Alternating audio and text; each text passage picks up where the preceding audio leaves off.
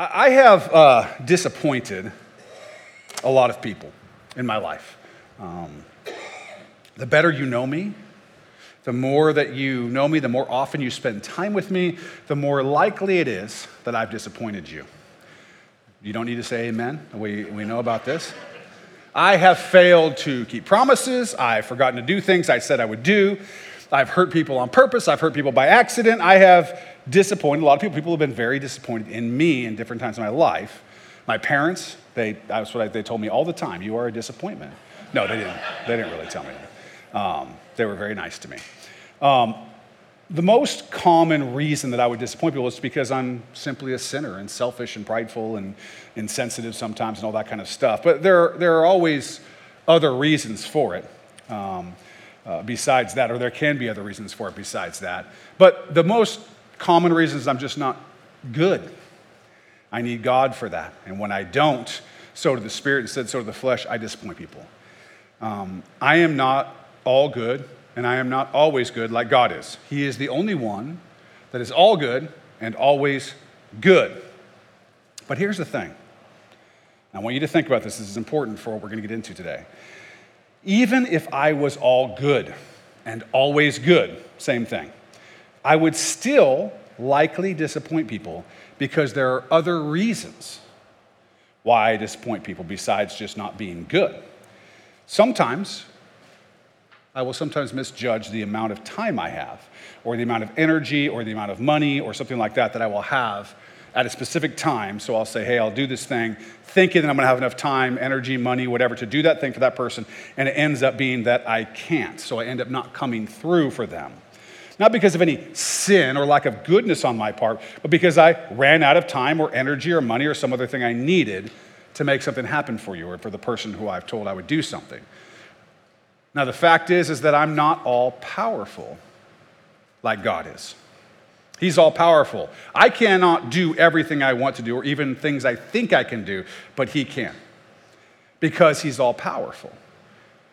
But here's the thing even if I was all good and all powerful, I still would probably disappoint people sometimes because there's another reason why I disappoint people.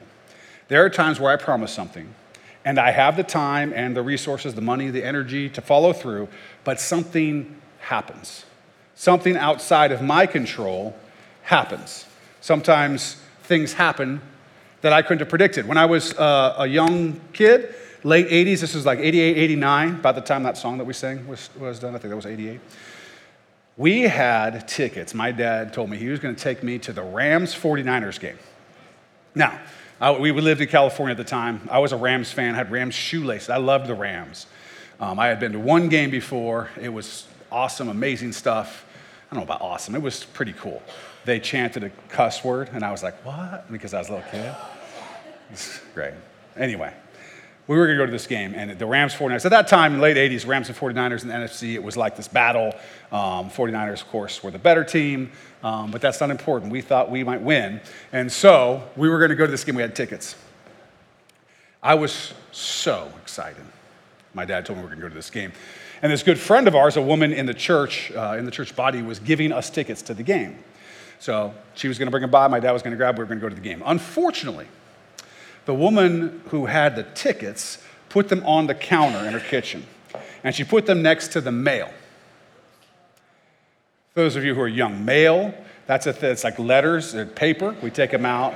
Stamps, like you probably don't even know. You probably never sent. Anyway, we used to send mail all the time. So she put an extra mail, and then she took her mail out to the mailbox, and she scooped up those tickets to the Rams 49ers game, and she put them in the mailbox. So the mail person was in our seats for that game. Probably thought, she is so nice. What a wonderful lady this is. Late Christmas present. And off the mail person assumedly goes to the game, and we didn't get to go. And I was so bummed out. But my dad didn't do anything wrong.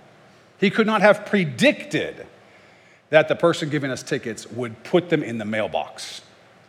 Couldn't have predicted that. So it wasn't an issue of his ability to do it. All he had to do was pick up the tickets from her.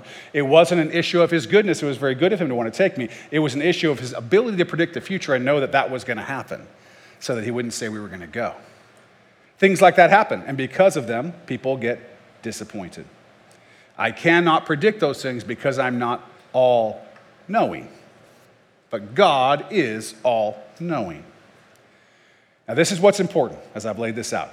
Something that you have to understand is that to be able to depend on God, to have faith and trust and hope in God, He has to be all three of the things I just mentioned. He has to be all three of them. He has to be all good so we can trust Him to do good to us, right? If He's just mostly good, it might not work out. He has to be all good for us to completely 100% trust that He'll be good to us. He has to be all powerful so that nothing can stop Him from being able to do good for us. But God also has to be all knowing so that nothing can happen that He did not already foresee and plan for. All of those things have to be true. If any of those are missing, we could not have perfect trust in God. You know that? If any of those things was not true about God, you could not have perfect trust in God. Nobody in this room, I hope, or watching online, has perfect trust in any person okay? Whether that's the spouse or the kids or the friends or the politicians, gosh, I hope not. Um, whoever people trust in, you know, you can't have perfect trust in any person, but you can have perfect trust in God. And the reason you can have perfect trust in God and not in any person is because God is the only one that is all good, all powerful, and all knowing. Okay? He's also omnipresent, but for this, in terms of trusting his promises, these are the ones that are important. God has to be all knowing, or else whatever plans he made, no matter how much power he had, they could be thwarted because things would happen that he couldn't fix. And if we can't trust him fully, our trust goes from 100% to something less, and something less is like nothing at all because either we can trust him or we can't. Right? Many things could happen to keep us from the good that God promised if he wasn't all three of these things all good, all powerful and all knowing. But we can, we can trust the Lord. And He tells us to do so. Okay? I went to a website, you can go to a website, I just found all the verses on trusting God. I mean, I got a thousand but I'm going to read you a few of them, okay? Here's some of them. And by the way, they're going to be up here. If you need a Bible, there are Bibles in front of you. If you're a guest today with us, uh, they're either on the seats if you're in the front or they're in front of you. Take one of those home with you if you would like. If you don't have a Bible at home, if you haven't been reading your Bible and you think a new one will help you read it, we want you to read the Bible, so take that home. That's our gift to you. You don't have to tell us that you took it. You don't have to leave anything in the offering, nothing. Just take the Bible. It's yours. We want you to have the Word of God. So, here's one Trust, trust in the Lord with all your heart. Now, how can we trust in the Lord with all our heart? In order to do that, we have to believe that He's able, right? He's got to be able to do the things that He says. If we're going to trust Him, we have to trust that He is able. And in order to be able, as we said, He has to be all knowing, powerful. This is some good handwriting and uh, good, okay? in order for us to have all our heart, or else there's going to be some piece of our heart that can't fully trust Him. But He tells us to trust with all our heart. And He says not to lean on our own understanding. Why? Because you can't understand what it's like to be all good, all powerful, and all knowing. You can't understand that, and you can't understand the math that God's doing about the world. All you can do is no matter what you see, you can trust Him because He's all good and he's all powerful and all knowing, so he can effectuate, he can do the good that he wants to do. So, in all your ways, acknowledge him, and he shall direct your paths. How does he direct your path? Because he's all knowing, so he can direct your path. Here's another one Jesus Christ is the same yesterday, today, and forever. The same. How? Because he's all knowing, all good, all powerful. Nothing can change him, nothing can move him.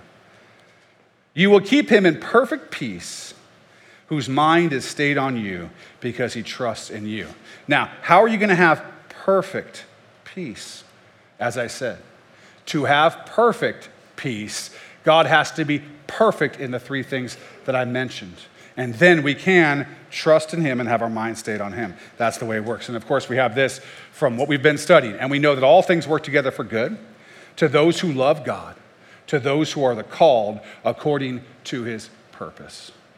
Now, that's some good stuff, some very good stuff. But there's more to that passage. And this is what's important because this is what drives us from what we're talking about into the Romans 9 stuff. Again, and we know that all things work together, all things work together for good to those who love God, for those who are the called according to his purpose. Now, it goes directly from that to the reason why we can trust it.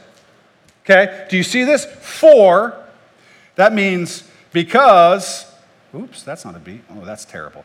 Because, or therefore, okay? Because of this up here, we can trust him. Whom he foreknew, he also predestined to be conformed to the image of his son, that he might be the firstborn among many brethren. Okay? Moreover, whom he predestined, these he also called. Whom he called, these he also justified. And whom he justified, these he also glorified. What shall we say to these things? If God is for us, who can be against us? What you have to see is that this entire passage, this entire thing, depends on God being all good, all powerful, and all knowing. And what does he say? He gives us the order of the thing. What, what does it say? It says that those who he foreknew. That means that God knew everything about you and everything about what you would do. Because he knew that he could, he, when he created you, he predestined. And then those he predestined, he called. And those who he called, he also justified. And those he justified, he also glorified. You can watch that progression. The only way that progression can happen is if God is all knowing. It's the only way that it can happen. You can see that his foreknowledge, the fact that he knows everything, past, present, and future, are essential. They're essential to our ability to trust in him to work all things together for good because he can say he's going to work all things together for good. Just like you have probably said to your kids or to your spouse, hey, it's all going to work out. It's all good. Don't worry, be happy. I'm going to take care of it. But when you say that, you're just saying, if everything goes the way that I hope it goes, and I'm right about all my predictions, which are not always great, then everything will probably be good, assuming that one of a million things doesn't happen. When God says it's all going to be good, we actually believe He means it. And the only way we could believe Him 100% is if he already knew it was going to be good. And so we run into an issue. Christians, uh, they don't seem to have an issue with God being all powerful. I really don't run into that. I don't see a lot of people who are Christians, Christ followers, who are like, God is not all powerful. No, nope, they generally agree with that. Or that God is all good. Christians generally believe that. One of the uh, objections to God's goodness is the idea well, if he's all powerful and he's all good, then why do bad things happen? We're going we're to get some stuff here that actually answers that question. But for Christ followers, they don't have that. They believe that God is all good and they believe that God is all powerful. The issue of God being all knowing trips people up. It trips people up. I, I, don't, I don't usually run into anybody who says, God is not all knowing. Instead, what happens is that people get sort of sideways on what all knowing means. What does it mean to say God is all knowing? You know, what is possible for God to know? What does He know? I generally go with the standard definition of all knowing, which means that God knows everything because words mean stuff. It seems very obvious from Scripture and consistent with the promises that He makes that he knows everything, including all things in time that will ever happen. If God did not know everything, past, present, and future, he would not make the promises he does about the future and then guarantee. Guarantee them. Guarantee that he will work all things together for good for those who love him. He wouldn't do that unless he knew everything, past, present, and future.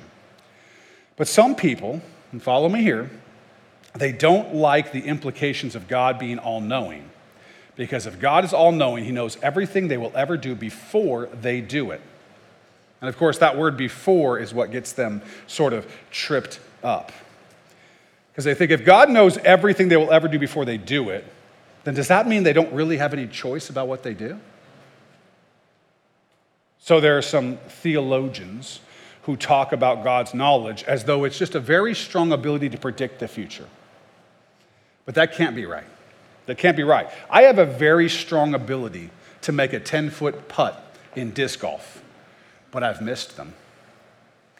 A strong ability is not a guarantee. God can't make promises and then say, I've got a strong ability to, to predict the future, so it's probably going to happen. He has to actually know. He has to actually know. God has to have a perfect ability to predict the future. And the only way you can have a perfect ability to predict the future is to know the future, to already know it. It's the same thing to say, I, per- I, can, I can predict perfectly the future, says, I already know the future. So God already knows the future. Knowledge is not pre- prediction, knowledge is knowledge. God has knowledge. Now, because of the concern over what all knowing implies about our choices, we have a split among brothers and sisters in Christ. That split is most easily seen in those who hold the Arminian view and the people who hold a Calvinist or a Reformed view. Now, without getting overly into it at this very moment, the controversy plays out mostly in the question of how we receive salvation from God through Jesus Christ. That's where the question gets sort of played out. How does it work? Now, you can listen or watch last week's sermon to understand more about this issue and soteriology or the study of salvation. But the gist is this the gist of the, of the real problem for people where they get kind of worked up is this question. This question Does God choose us and we choose Jesus Christ? Or does God choose us and bring us into salvation through Jesus Christ without our choice? Right? So, in both cases, we know that God chooses us. We know that God calls us. We know all that stuff. You can't read Romans 8 without knowing that God has, has chosen us the question between the Arminian and the Calvinist is well, but did God choose everyone and some of them chose him back? Or did God choose only those who would be saved and actually make them saved without their choice? He just pulled them into the kingdom. Which one of these things happened? Now, this is interesting. It, is, uh, it has all the benefits of a great conversation over coffee. It does not have a lot of benefits for the average believer on a practical day who's trying to stop sinning and raise a family or trying to, trying to grow closer to God in all kinds of ways to decide whether or not God chose me and I chose him or God chose me and forced me to be with him. That's not a thing that, that really comes up for a lot of people. But there is there is a sort of a battle, if you want to call it. That's really not where brothers and sisters, whether you're Calvinist, Arminian, or you just believe what's actually true, like me, um, which is different than either one of them uh, you, we're all brothers and sisters in Christ. We all believe that salvation is by grace through faith. We all believe Jesus Christ was born of a virgin, died on the third day, rose, or died and rose again on the third day. All the things that are important, that the only way to come to Jesus is by confessing with the mouth of the Lord Jesus and believing in your heart that God raised him from the dead, and so on. All those things. But then we have this little thing over here. We have this little thing, and it's all about what does God know and how does that work. And I do think the issue is important, although I don't think the process of salvation is that important to you on a daily basis and as you kind of walk through life, I do think it's important because it helps us to understand our great and mighty and holy and awesome God more fully. And so that's why we go through it. Why? Because it's in the scripture, so God wants us to know about it. But it is hard to understand. And if you find yourself having a hard time understanding as we sort of walk through this, do not feel bad. It is hard for most people to understand. I don't know if I know anybody who it's hard for them to understand. So we've been studying Romans 9 walking back through chapter 8 and then walking back through from chapter 1 through chapter 8 up into chapter 9 so that we can understand in context this letter that the Holy Spirit inspired Paul to write to the Romans. We want context for chapter 9 because it's complicated. So, last week about chapter 9, and I'm just going to have to run through real quick what we did last week so we can get into what we're doing this week.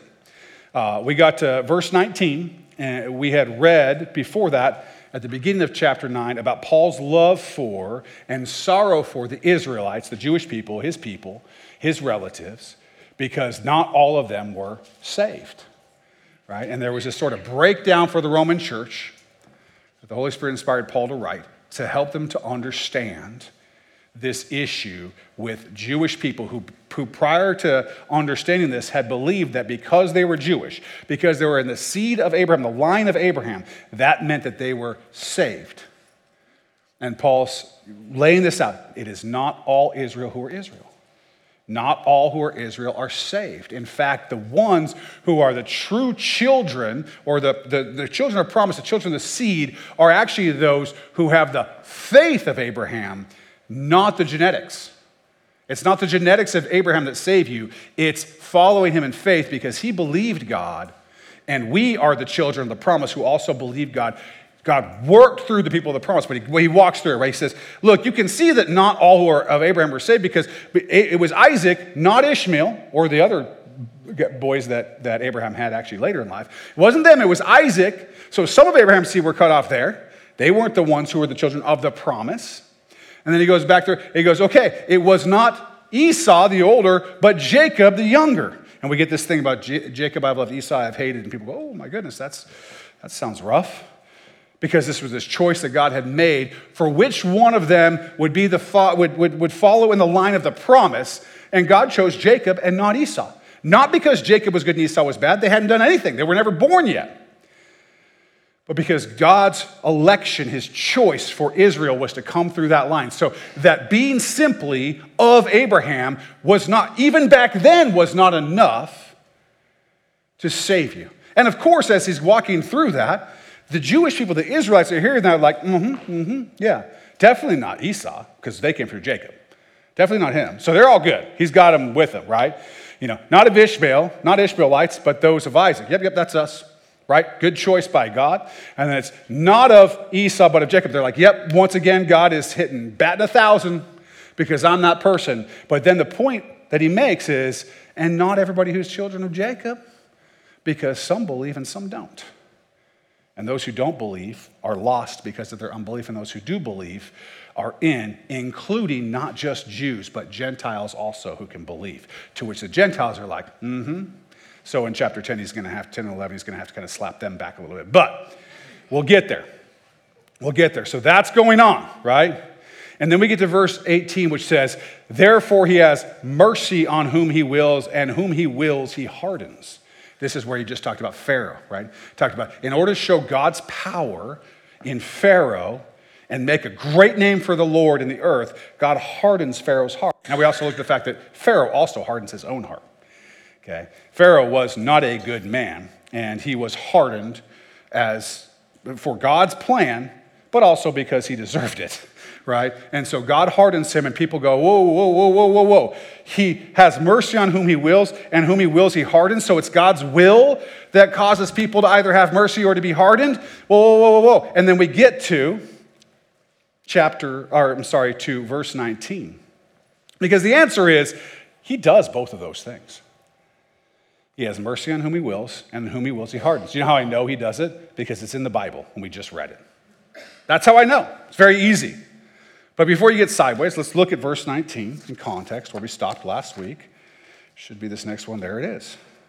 You will say to me then, why does he still find fault for who has resisted his will?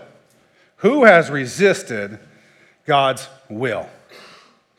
Well, I can give you a simple answer nobody. No one can resist God's will. God is all powerful, as we discussed. So, this comes down to the crux of the difference in understanding between some Christians, between the Arminians and the Calvinists, and so on. What choice do we have if God's will is running the show? Do we have a choice at all? Now, it does seem kind of like we're in a quandary, but let me assure you we are not. And I'm going to walk you through it. God's will is far more complicated than your will. Go figure, right? What do we, what do we read? We read in Isaiah 55 9. For as the heavens are higher than the earth. Okay, heavens up here, earth way down here somewhere, okay? There's a big space here. Heavens are higher than the earth. So are my thoughts, my ways higher than your ways, and my thoughts higher than your thoughts. So God's thoughts are way higher than your thoughts. And God's will is way higher than your will, way more complicated than your will. Your will is not nearly as complicated, and yet your will is complicated. And let me show you how. If I will to eat, as I often do, I'm gonna have to work to make the money to pay for meals.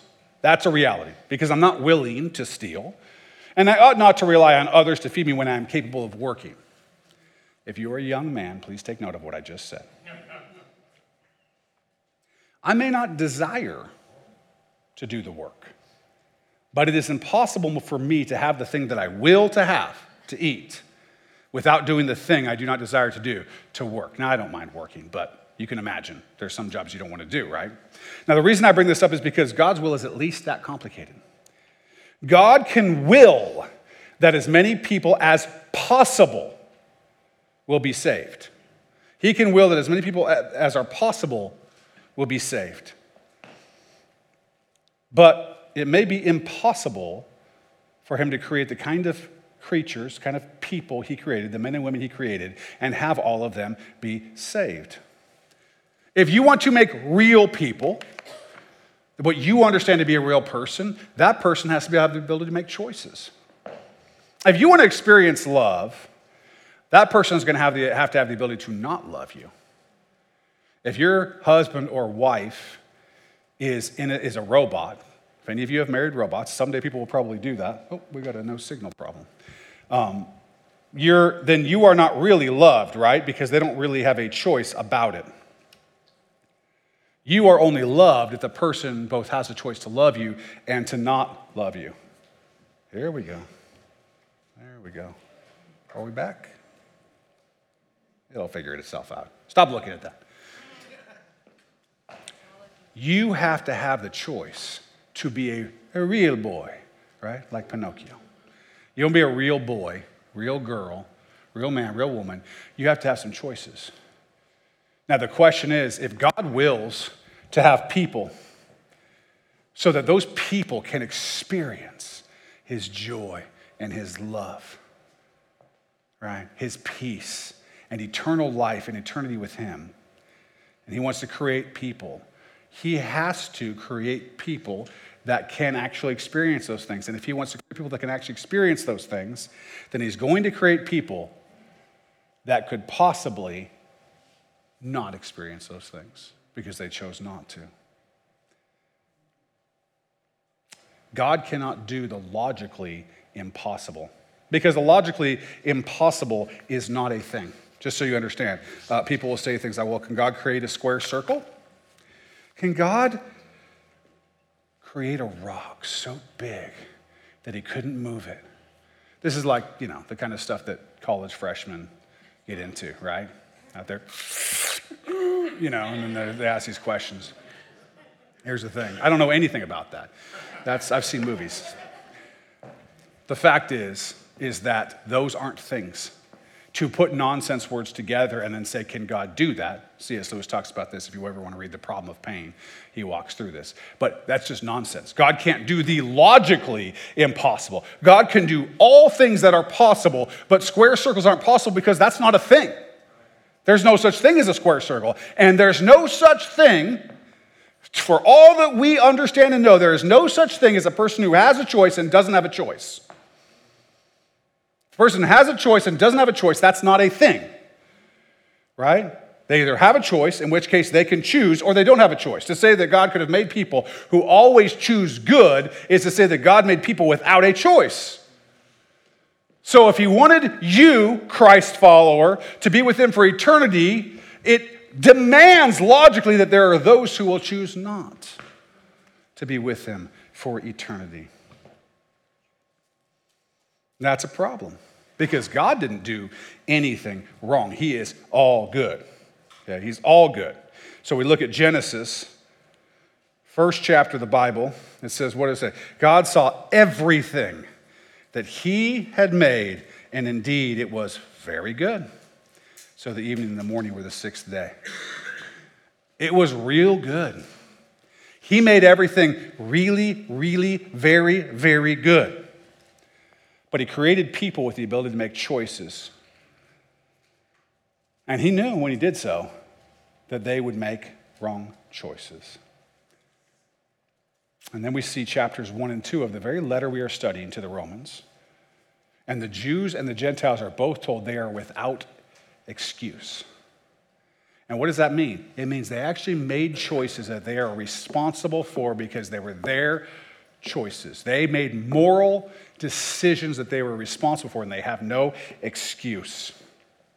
They knew to do right, they chose not to. They suppressed the truth in unrighteousness. It says, right? All the unrighteousness and wickedness of men who suppress the truth in unrighteousness, suppressing the truth in unrighteousness and choosing to do evil. Now, God might desire that everyone would be saved, but He does not will that everyone be saved. I may not desire to go to work. I may not desire it, but if I will to eat, I, I will to go to work. Those two things go together. I might desire to not go to work, but I actually will to go to work because I'm willing, I want, my will is to eat, right?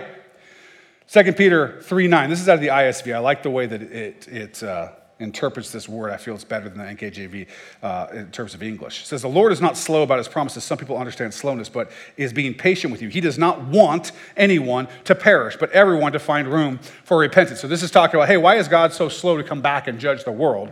And in, in, in the, in the letter that Peter is doing here, he's saying, well, listen, he's being patient with you because he actually wants everyone. He actually wants everyone to be saved, to come to repentance.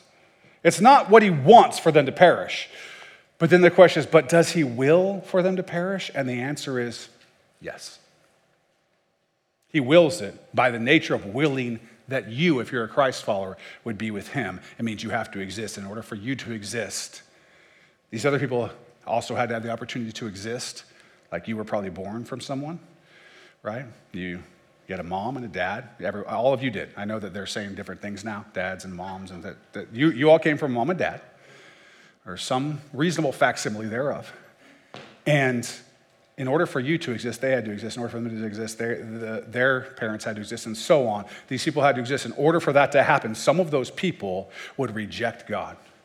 And therefore, He has willed, He has willed that that is allowed to happen so that you, so that he could will that you would be with him.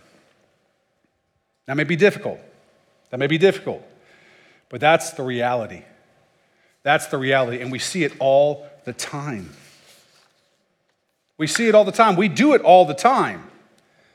It is logically impossible to will to do something and to be able to have the things that we don't like about what must happen logically not happen.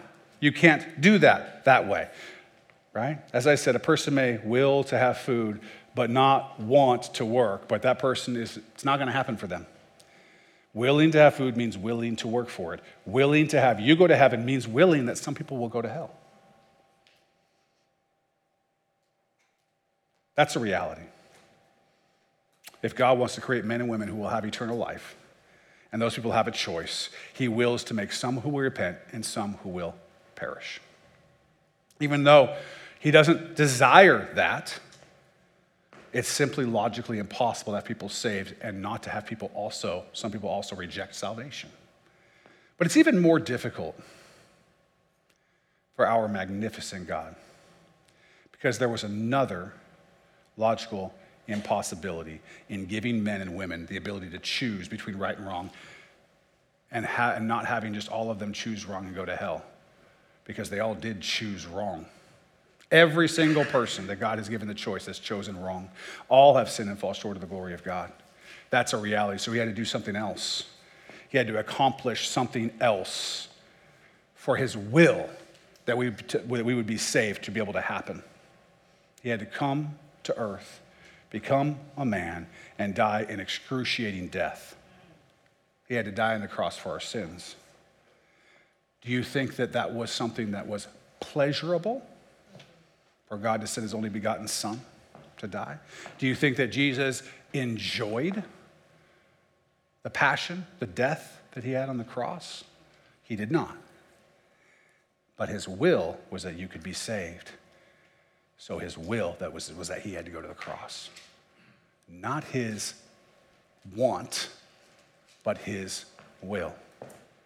Hebrews 12, 1 through 2. Therefore, we also, since we are surrounded by so great a cloud of witnesses, let us lay aside every weight and the sin which so easily ensnares us, and let us run with endurance the race that is set before us, looking unto Jesus, the author and finisher of our faith, who for the joy that was set before him, the joy that was set before him, he endured the cross, despising the shame and has sat down at the right hand of the throne of God. Now, you tell me something.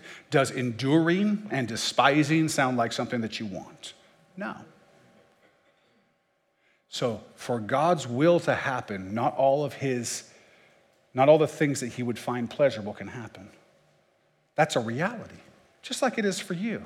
And so, and the reason I'm telling you this is because some people, uh, they, they go into this like Calvinist Arminian thing, and they look at this, the Calvinist side, and some Calvinists talk like this, as if God sat, flipped coins, and decided, Austin, yep, Buff, yee, tails. you won, Austin. That's not what he did. That's not how it works. Okay? God's choice is different than that and more complicated than that. It's more complicated than that there's a clear example where God's will determined that he would have to do that which he otherwise would not want to do. Why would he want to come down to earth in the first place? And certainly, why would he want to die? Listen to Luke 22 41 through 42. And he was withdrawn from them. This is Jesus, about a stone's throw. This is the night he was betrayed. And he knelt down and prayed, saying, Father, if it is your will, Take this cup away from me. Nevertheless, not my will, but yours be done. The Son is always submitting to the will of the Father, understanding that what does He want in that moment? Is there another way? Is there another way for your will to be accomplished? And He knows there's not, because He's God. Jesus is God. So he understands that in order for the will of the Father to stand, which is that you would be saved, he had to go to the cross, despising the shame, enduring the cross. So God too has to suffer because of his will that is good that you be saved. And he suffered more than any of us. Ezekiel 33 11. Say to them, As I live, says the Lord God, I have no pleasure in the death of the wicked. Does that sound like a God who's like, Austin, good, buff, yes. Zap him. No. Which is what some people, some, some Calvinistic people talk like that, and more often Arminian people talk as if Calvinist people talk like that as if God has pleasure in the death of the, death of the wicked.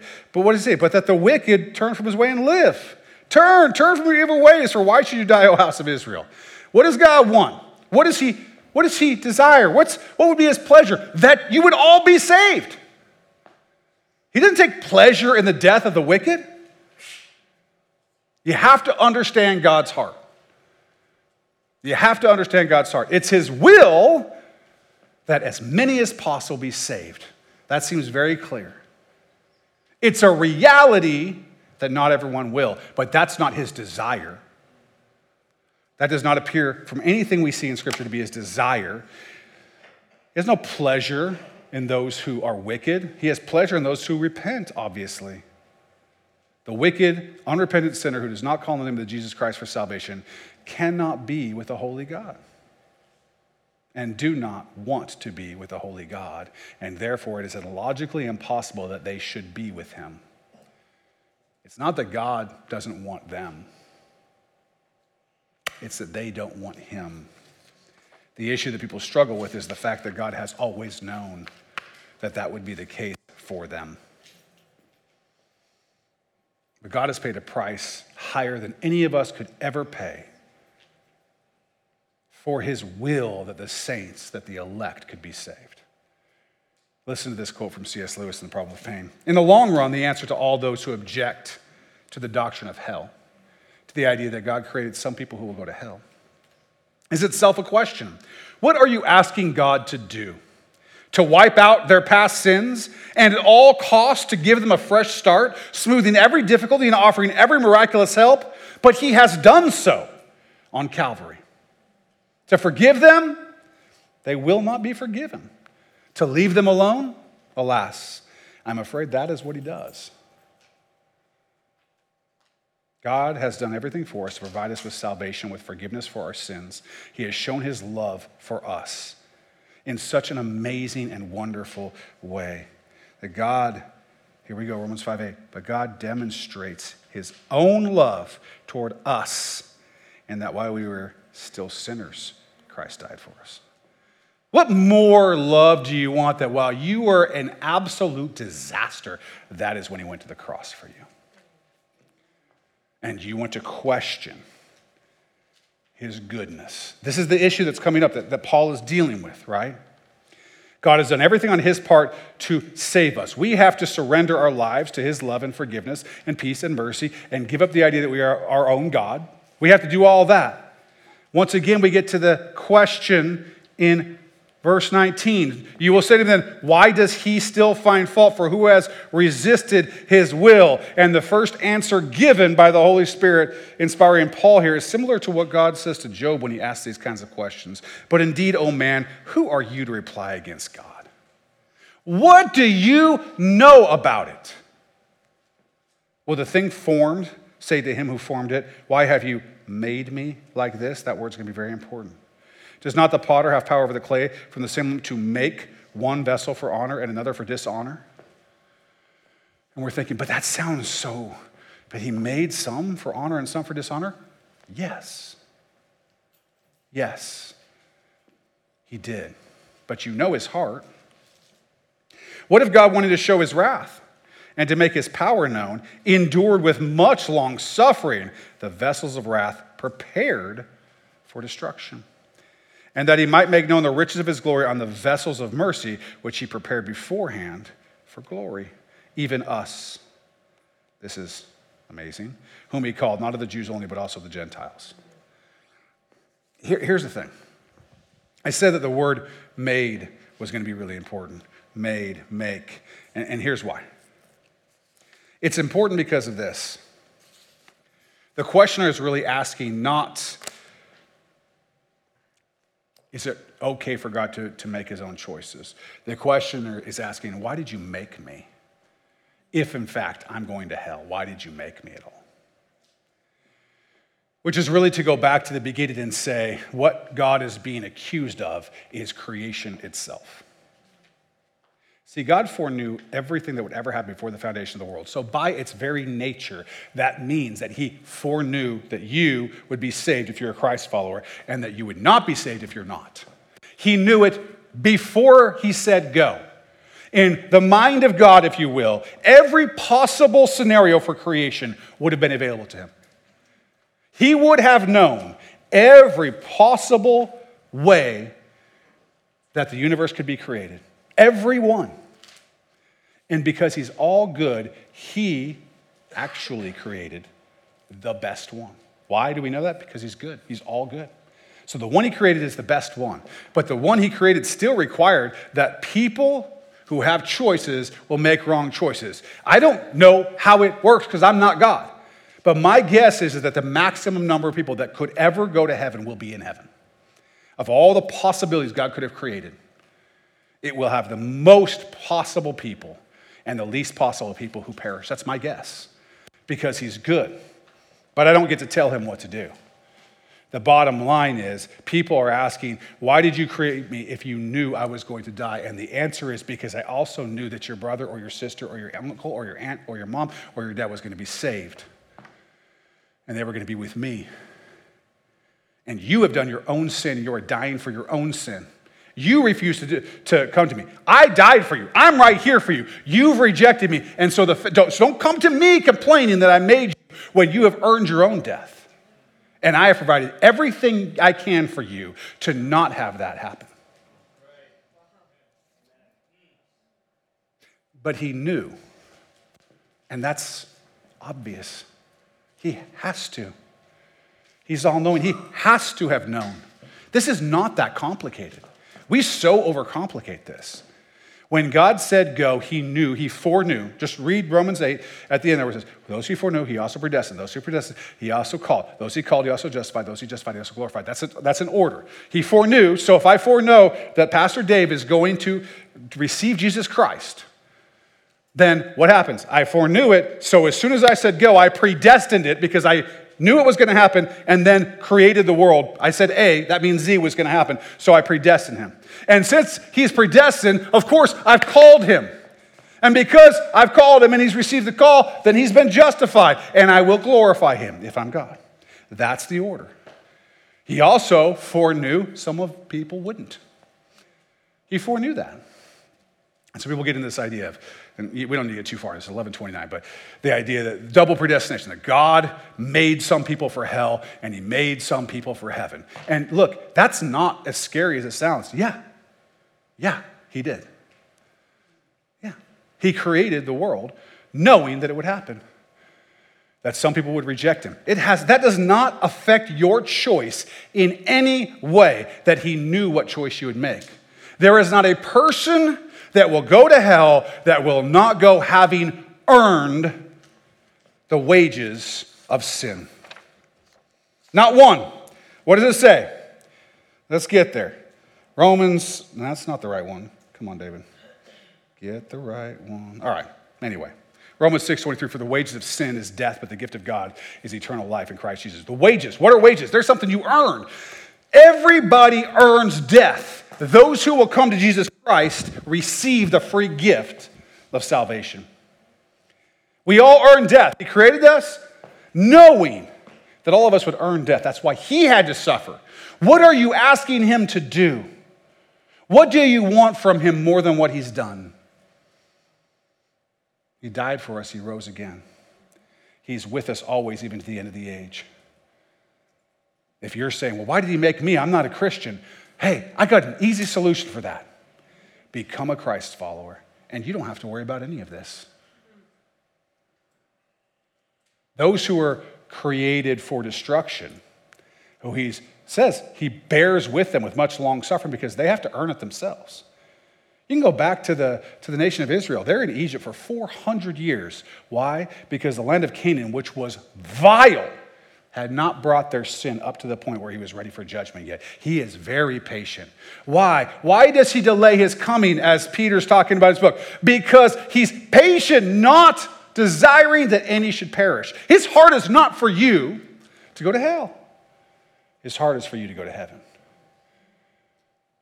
And so if you're hearing this, let the Holy Spirit speak to your heart because you don't have to die. You don't have to go to hell, but I promise you, you've earned it because you've rejected him, because you are a sinner, and the wages of sin is death. But the gift of God is eternal life in Christ Jesus. Let's, let's end this thing with this. If you're not a Christ follower, if you are not a Christ follower, if you have not followed Jesus for life, this is what it is. Romans 10 9 through 10, that if you confess with your mouth the Lord Jesus and believe in your heart that God has raised him from the dead, you will be saved. That's it. For with the heart one believes unto righteousness, and with the mouth confession is made unto salvation. All you need to do is make Jesus Lord of your life. Believe that God rose from the dead, that he raised Jesus from the dead. You're going to be saved. Now, there's a whole world that opens up after that including understanding things like what we talked about today. It's amazing, it's adventurous, it's not safe. Um, don't, don't come here thinking that you get money for it or something. Nope, you lose all that. Your time, your energy, your money, you know, all that, all that's got, that's, we don't care about that anymore because we're following after Jesus. Because one of the things that he foreknew were the good works that he planned for you beforehand that you should walk in them. That's what you get when you accept Jesus. And I need you to understand something that this doctrine, this teaching about the foreknowledge and predestination of God is essential if you want to believe the promises that God has made to you.